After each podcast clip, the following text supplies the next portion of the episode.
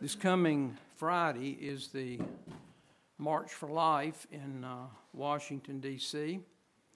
And Lord willing, the church van will be going up um, for that. And as I understand it, there's four, three, three seats left on the van. If you're interested in going to the march, then you need to see Brother Adam Ingram. He has, um, I believe there's also another van reserved just in case that it might be needed. So if you're interested in going, then uh, let Brother Adam know. If you're wondering why they didn't have the March for Life in Raleigh yesterday, it's because it's been moved to May the 18th. Uh, so we'll be reminding you of that as the time comes.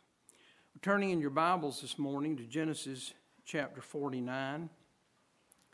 And I should say you should, you, should talk to Brother Adam about what time uh, the van's going to leave and all of those uh, details.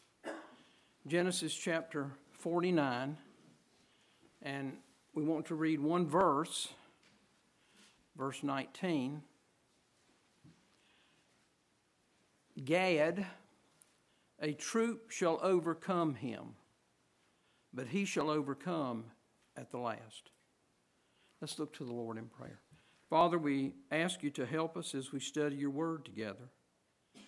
We pray that you would underscore in our minds that it is our firm foundation, the Word of God. It's your excellent Word, and we need no other argument. We need no other plea because we have the message of your Word that it is enough that Jesus died and that He died for me. We pray that you'd speak to our hearts today. We ask it in Jesus' name. Amen. This morning, we want to come back to our studies here in Genesis chapter 49. In this passage, we are studying Israel's final words to his 12 sons. And he says what he does to them in the context of the last days.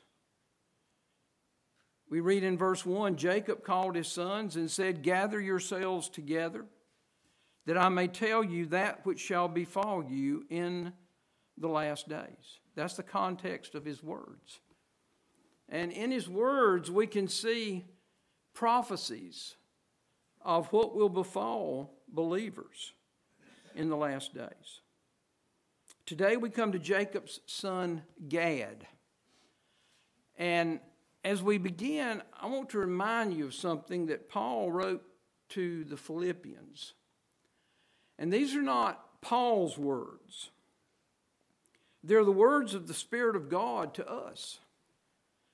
And the Spirit of God says in Philippians 3 1, to write the same things to you, to me indeed is not grievous. Those words are from the heart of a teacher. If you talk to the teachers here at Calvary Christian School, they will tell you that they have to teach the same thing many times, over and over again. But I see them smiling, and that's how they do it. They do it with a smile on their face. It's not grievous to them, it's not grievous to the Spirit of God. Those are words from the heart of a teacher. And one of the ministries of the Holy Spirit is to be the teacher. He's why we gather here. If He doesn't teach us when we gather in these meetings, then we're not going to be taught.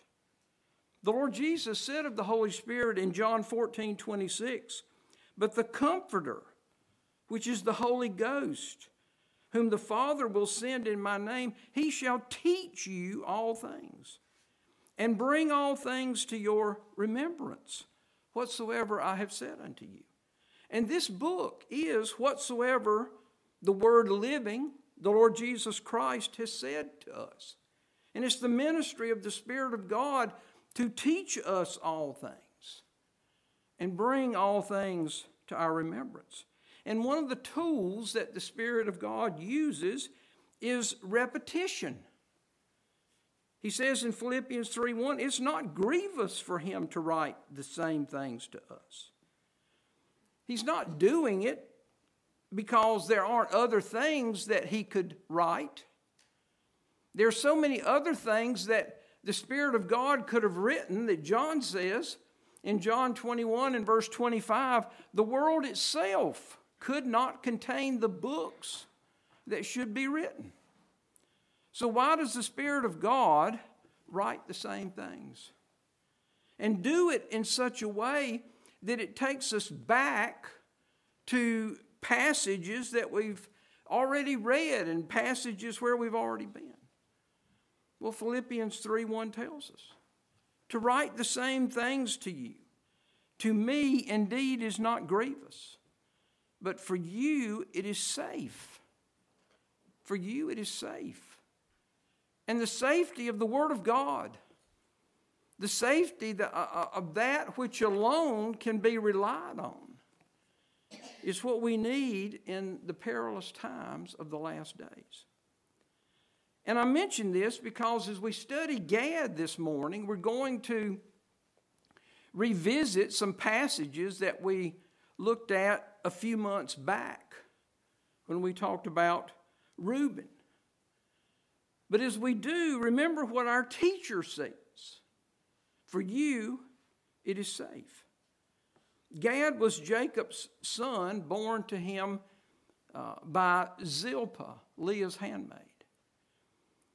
And in verse 19, as he did with Judah and Zebulun and Dan, Israel begins his words to Gad with the meaning of his name. The name Gad means a troop.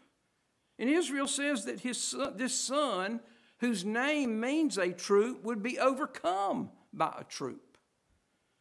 This word troop means a raiding band, a marauding band. A troop is a band that comes to roam about and raid to take prisoners, to take captives, to take plunder. And Israel says that's what's going to happen to Gad. And it's very important for us to think about that, to have that in our minds, and to see how and why Israel's prophecy came to pass. Turn over, if you will, to Numbers chapter 32. Numbers chapter 32.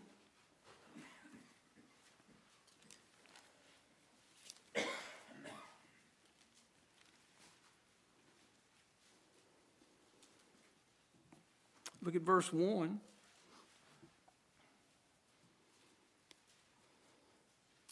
And the children of Reuben and the children of Gad had a very, very great multitude of cattle. And when they saw the land of Jazer and the land of Gilead, that behold, the place was a place for cattle. The children of Gad and the children of Reuben came and spake unto Moses and to Eleazar the priest and unto the princes of the congregation, saying, They named the lands where they are. Look at verse 4. Even the country which the Lord smote before the congregation of Israel is a land for cattle, and thy servants have cattle. Wherefore said they, If we have found grace in thy sight, let this land be given unto thy servants for a possession, and bring us not over Jordan. Here we learn that the children of Reuben and the children of Gad had a very great multitude of cattle, but we're not focusing our attention on Reuben this morning. Our teacher, the Spirit of God, has brought us here to direct our attention to Gad and to uh, connect these things back to what Israel prophesied concerning him. And what we see here is the children of Gad had this great multitude of cattle, and so they come to Moses and they say, This land is a land for cattle, and we have cattle, and so we want this land. Now, there are two key phrases that we have to notice and we have to underscore in our minds. The first one is in verse 1 and when they saw the land of Jazer. The second one is at the end of verse 5, and it's the critical one bring us not over Jordan. And I believe that everything else that the children of Gad say, everything else that they agree to, everything else that they eventually do, has to be viewed through these words. Let's, let's just review the history that we find here. In verses 1 through 5, the tribe of Gad asked for their inheritance on this side of Jordan. In verses 6 through 15, Moses protests their decision to stay there.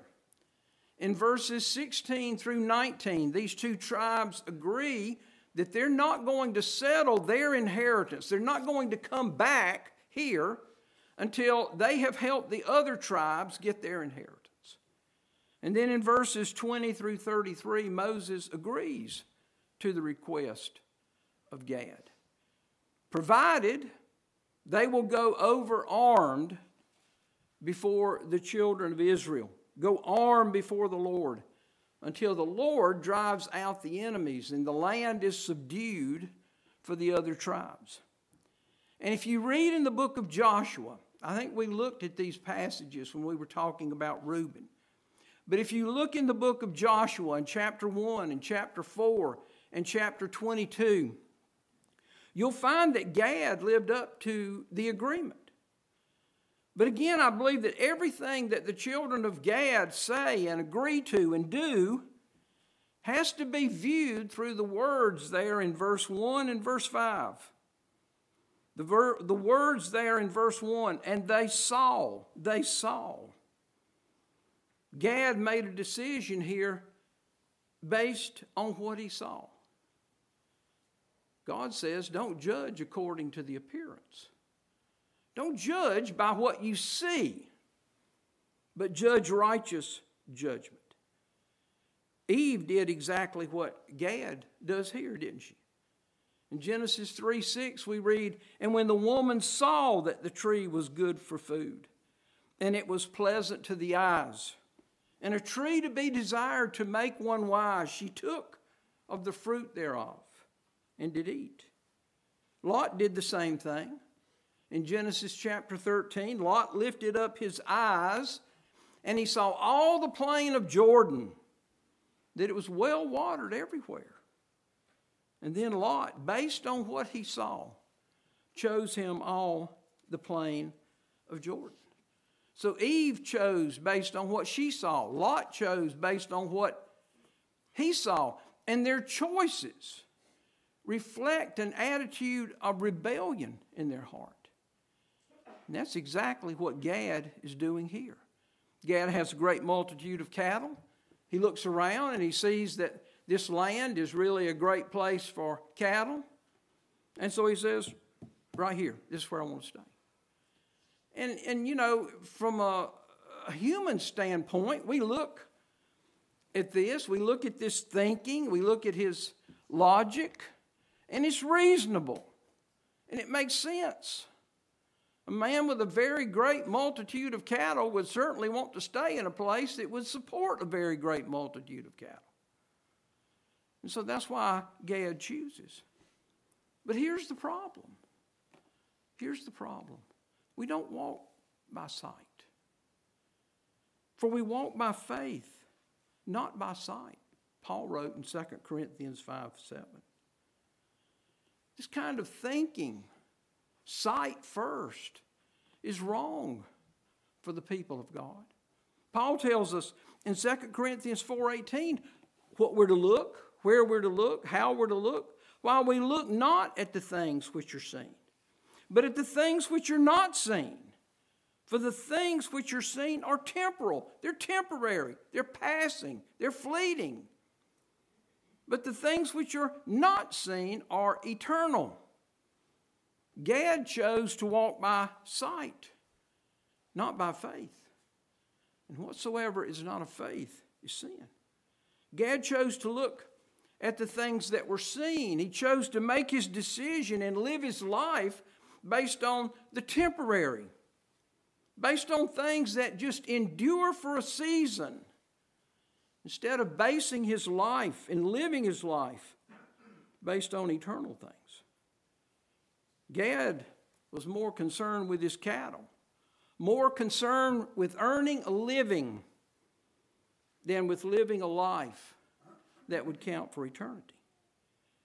We're reminded as we look at Gad, we're reminded of what Paul wrote, Philippians chapter 2, where he said that he had, didn't have anybody like minded who would naturally care for the state, for the condition, for the spiritual life of the Philippians. And the reason that he said that is because all seek their own, not the things which are Jesus Christ. That's what the children of Gad are doing. They're seeking their own. They were seeking a place that they perceived would be best for them. Living in the moment, living for the things of time, living for the things, of this life, and ignoring the things of eternity. And ultimately, the eternal thing that Gad chose to ignore was the Word of God. The Word of God that had come to Abraham and to Isaac and to Jacob. I'm going to give you this land. Gad chose to ignore the Word of God, which liveth and abideth forever. We're not far from Deuteronomy 11. If you would just turn over there for just a minute. Keep your place here in Numbers and look at Deuteronomy chapter 11.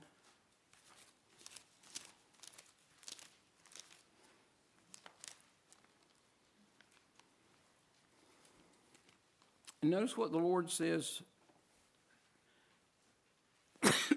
Excuse me. In verse, uh, verse 11. But the land whither ye go to possess it is a land of hills and valleys, and drinketh water of the rain of heaven. A land which the Lord thy God careth for. Think about that. The eyes of the Lord thy God are always upon it, from the beginning of the year even unto the end of the year.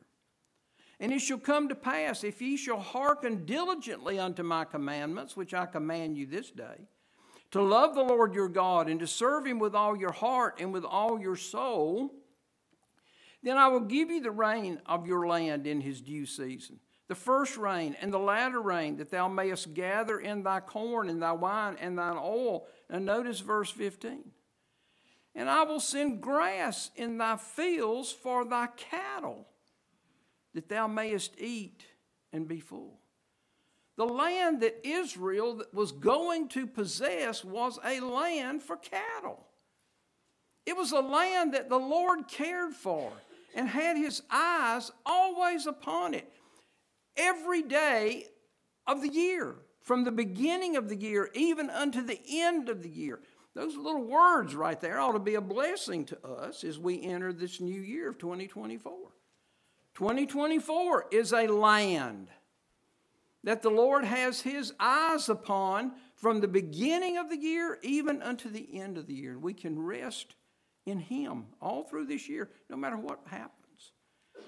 And all the people of God had to do here, all the, the children of Gad in particular, they're the ones that we're talking about, had to do to enjoy the full benefit of the land. And that includes God specifically saying He would send grass in thy fields for thy cattle. All they had to do was, as we see in verse 13, hearken diligently unto my commandments, which I command you this day, to love the Lord your God and to serve Him with all your heart and with all your mind. But that's the problem, isn't it? We don't want to do that. We want to have our own way. We want to do our own will. That's what the children of Gad wanted their own way, their own will. And we'll see that attitude of heart if you'll turn back again to Numbers 32 and verse 5. It's, it's in the words there at the end of verse 5. You have a highlighter. If you highlight your Bible, I've underlined mine in pink so I can't miss it. And then I took my pen and I, I, I underlined it because there's, there's such critical words. And bring us not over Jordan. That's what they're telling Moses. Don't bring us to the place that the Lord gave to Abraham and to Isaac and to Jacob. Don't bring us to the promised land. Don't bring us to the place that the blood of the Passover lamb made possible. The blood of the lamb that, that brought us forth from the bondage of the land of Egypt. Don't bring us to the place that the Lord wants us to be. Let's stay here. And the question is why? Why was that, that their attitude of heart? Very simple. The blessing of the promised land meant total and complete surrender. The blessing of the promised land was only available to those who would hearken diligently to God's commands. The blessings of Canaan were only available to those who would love the Lord their God and serve Him with all their heart and with all their soul. That's unconditional surrender, isn't it? There's no better definition of unconditional surrender. There's no better con- uh, definition of what it means to die to self than those words in Deuteronomy 11 and verse 13. Dying to self is hearkening diligently to God's command, not casually which He's commanded us here in His Word. It means loving the Lord our God and serving Him with all of our heart and with all of our soul, that there's nothing more important in our life than that. And the practical picture here in the Old Testament of what it means to die to self is crossing the river Jordan. I'd never looked up the, the meaning of the word Jordan. But if you do, you find that it means descender. Descender. That's what we need to be in the Christian life, isn't it? Descenders.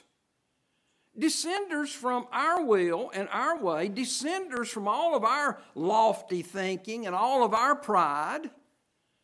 We need to be descenders. The word Jordan comes from a word that means to go down, to go down, to, to be prostrated. That's death to self. So, just as the river Jordan was the entrance into the promised land, just as uh, the, the river Jordan was the entrance to the place where God wanted his people to dwell, that's what death to self is for the child of God. Dying daily, offering our bodies a living sacrifice, reckoning ourselves to be dead indeed unto sin, but alive unto God through Jesus Christ our Lord.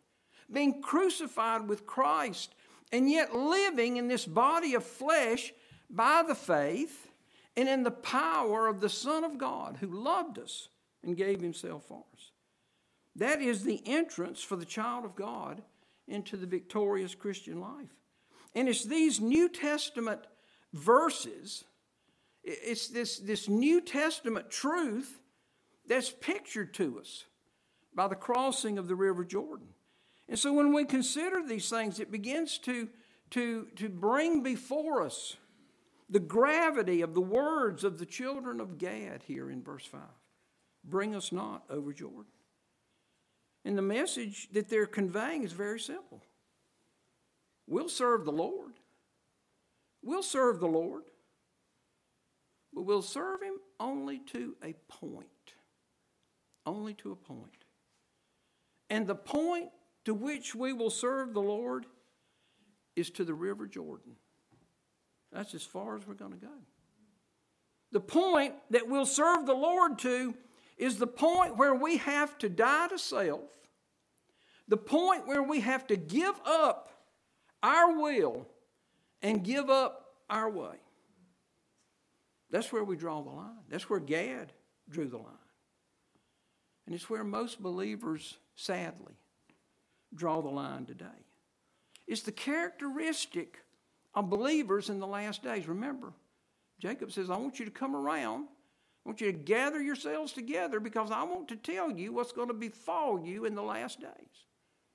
Now, we wouldn't ever verbalize this, this thinking But our lives, so many times, say exactly to the Lord what Gad said to Moses Bring us not over Jordan.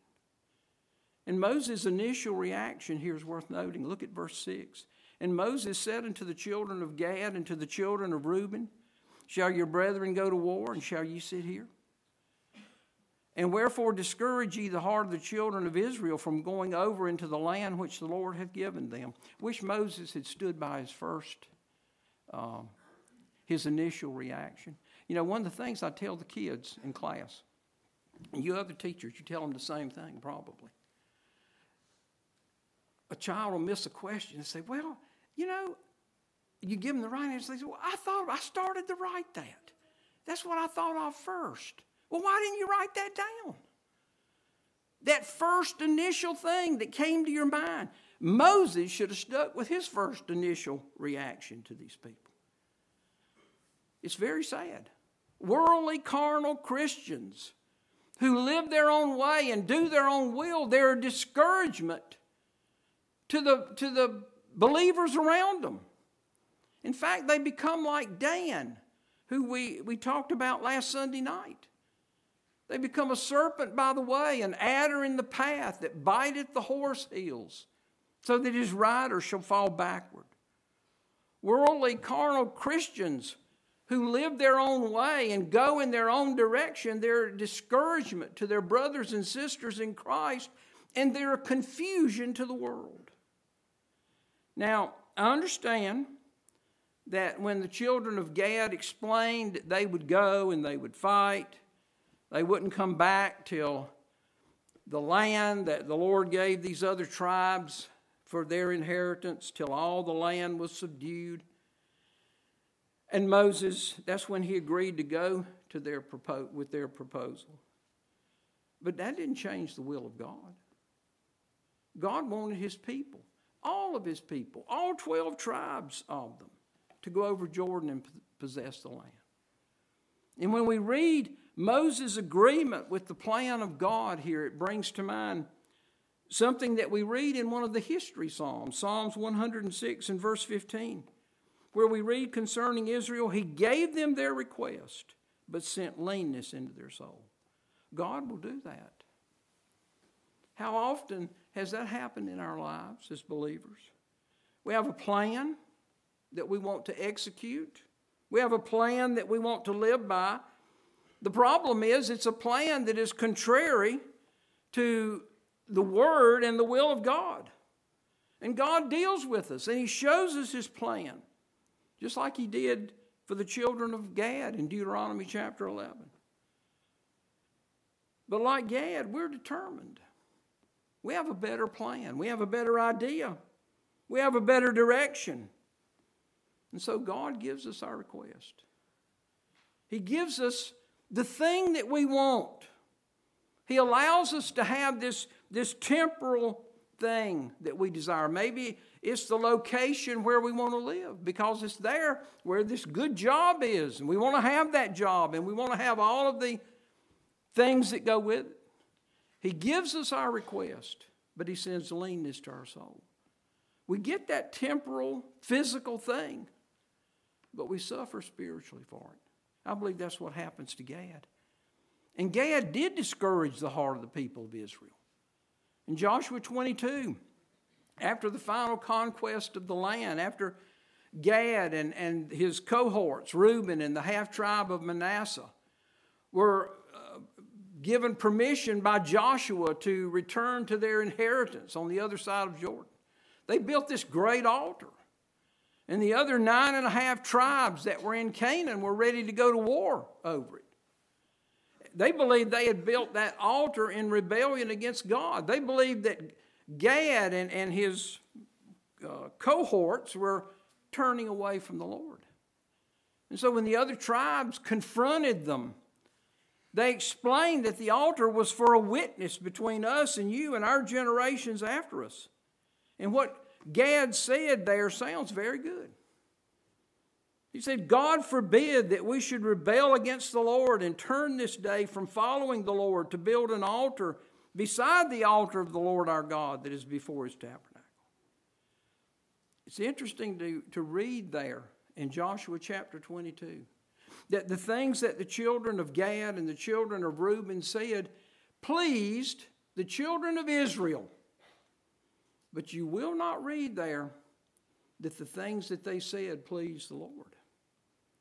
And it's like that because of what we read in 1 Samuel chapter 22.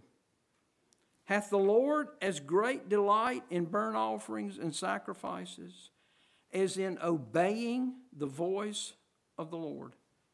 Behold, to obey is better than sacrifice, and to hearken than the fat of rams. Folks, Gad could build all the altars he wanted. But what God wanted was not altars. What God wanted was not words. What God wanted was obedience. Obedience from the children of Gad. And so Gad holds fast to his words. His words there in Numbers 32 and verse 5 bring us not over Jordan. And this is where we begin to see the words of Israel's prophecy concerning Gad come to pass. Gad, a troop shall overcome him. A troop, a raiding band is going to come, and you're going to be subjected to, you're going to be overcome by the pillaging and the plundering and the looting of this troop.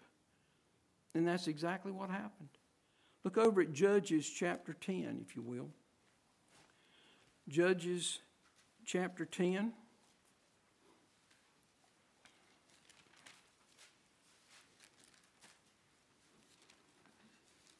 Judges chapter 10, and look at verse 7.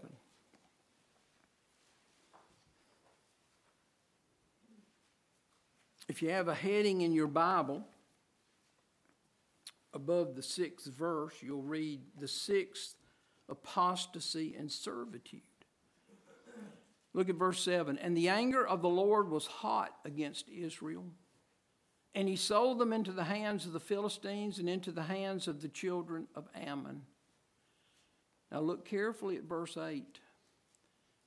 And that year they vexed and oppressed the children of Israel 18 years. Who did they vex? Who did they oppress?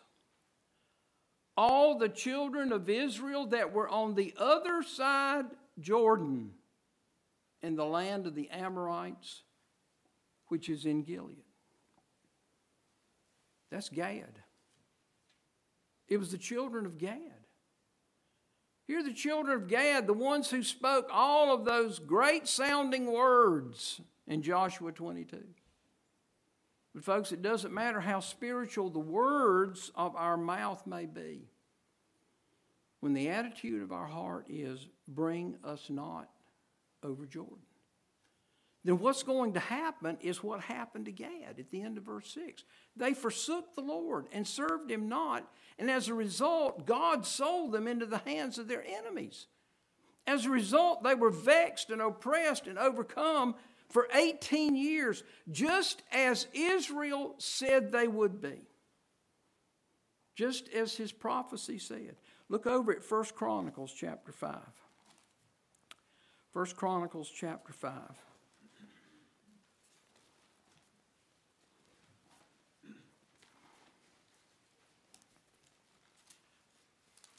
Here in this chapter, we're reading about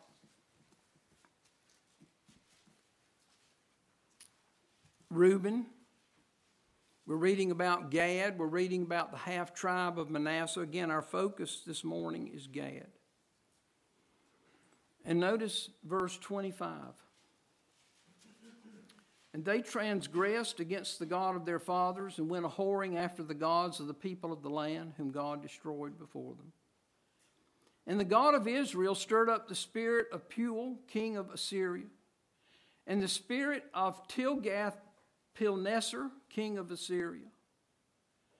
And he carried them away, even the Reubenites and the Gadites and the half tribe of Manasseh, and brought them unto Halah and Habor and Hara, and to the river Gozan unto this day. I want you to notice that, please. The river Gozan.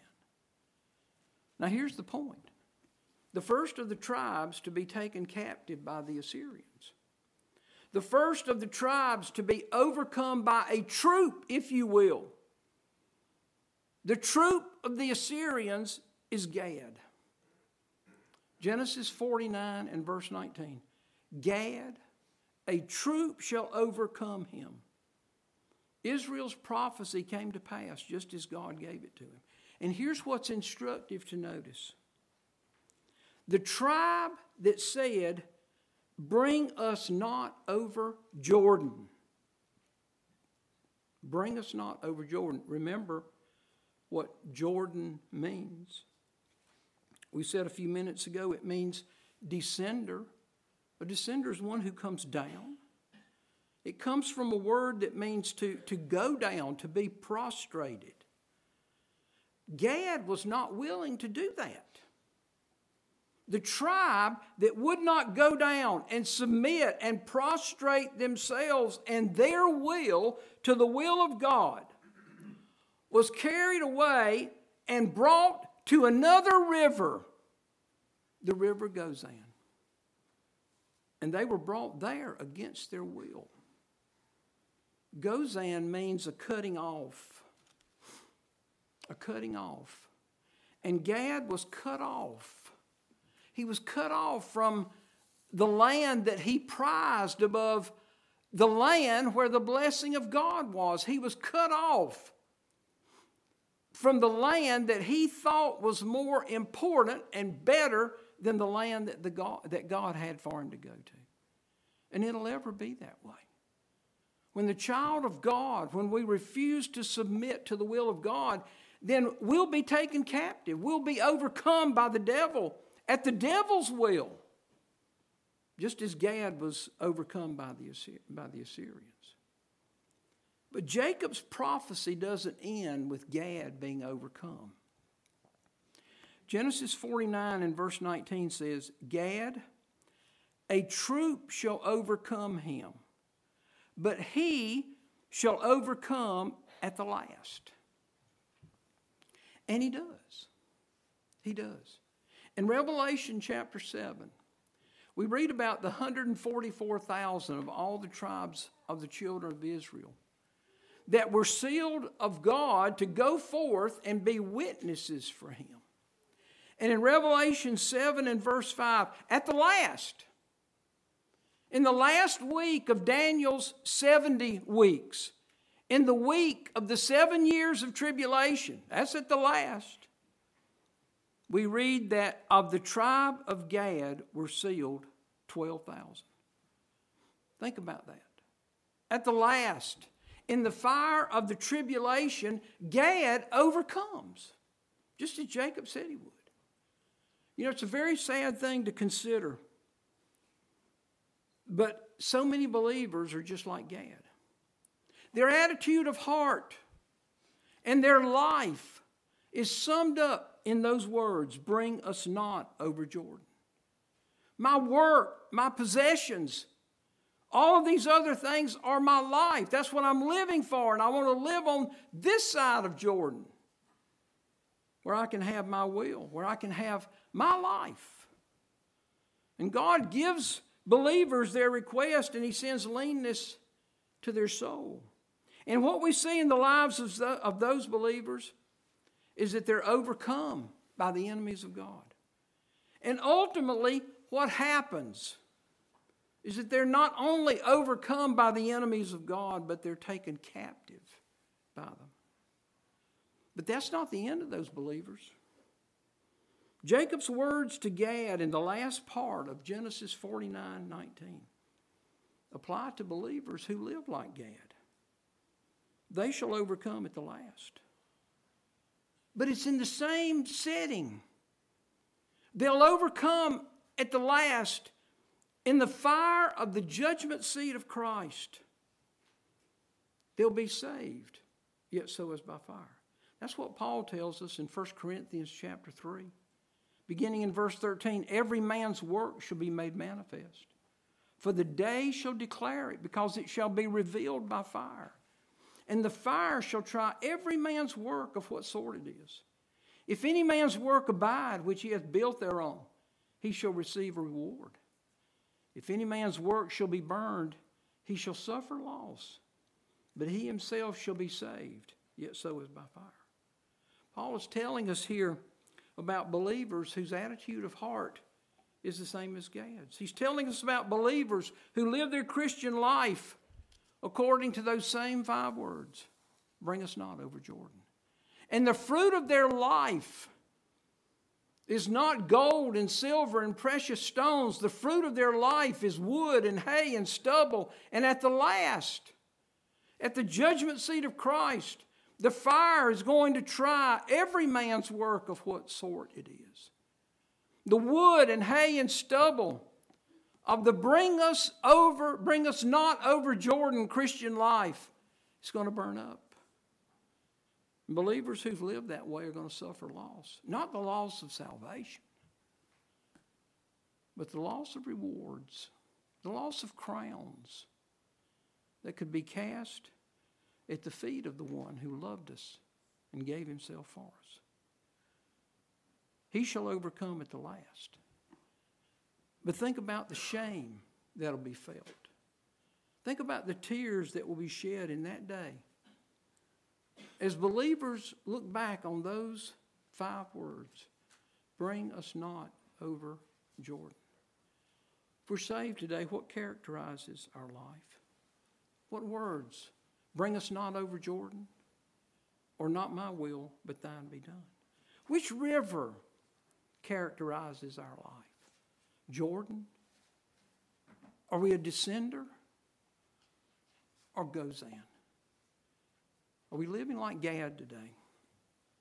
Are we being overcome by this world or are we living as an overcomer in this world? We don't have to wait to be an overcomer at the last. We can be an overcomer right now through the strength and the power of the Lord Jesus Christ. 1 John 5 and verse 4. For whatsoever is born of God overcometh the world. And this is the victory that overcometh the world, even our faith. Walk by faith, not by sight. Let's look to the Lord in prayer. Father, we thank you for this little verse there in Genesis chapter 49 and the message that it contains for those of us who are living in the last days. A message that brings before us the need to examine ourselves today. First of all, examine ourselves to see if we're truly in the faith. And if we truly know you as our Savior, to examine ourselves, to see how we're living in this world.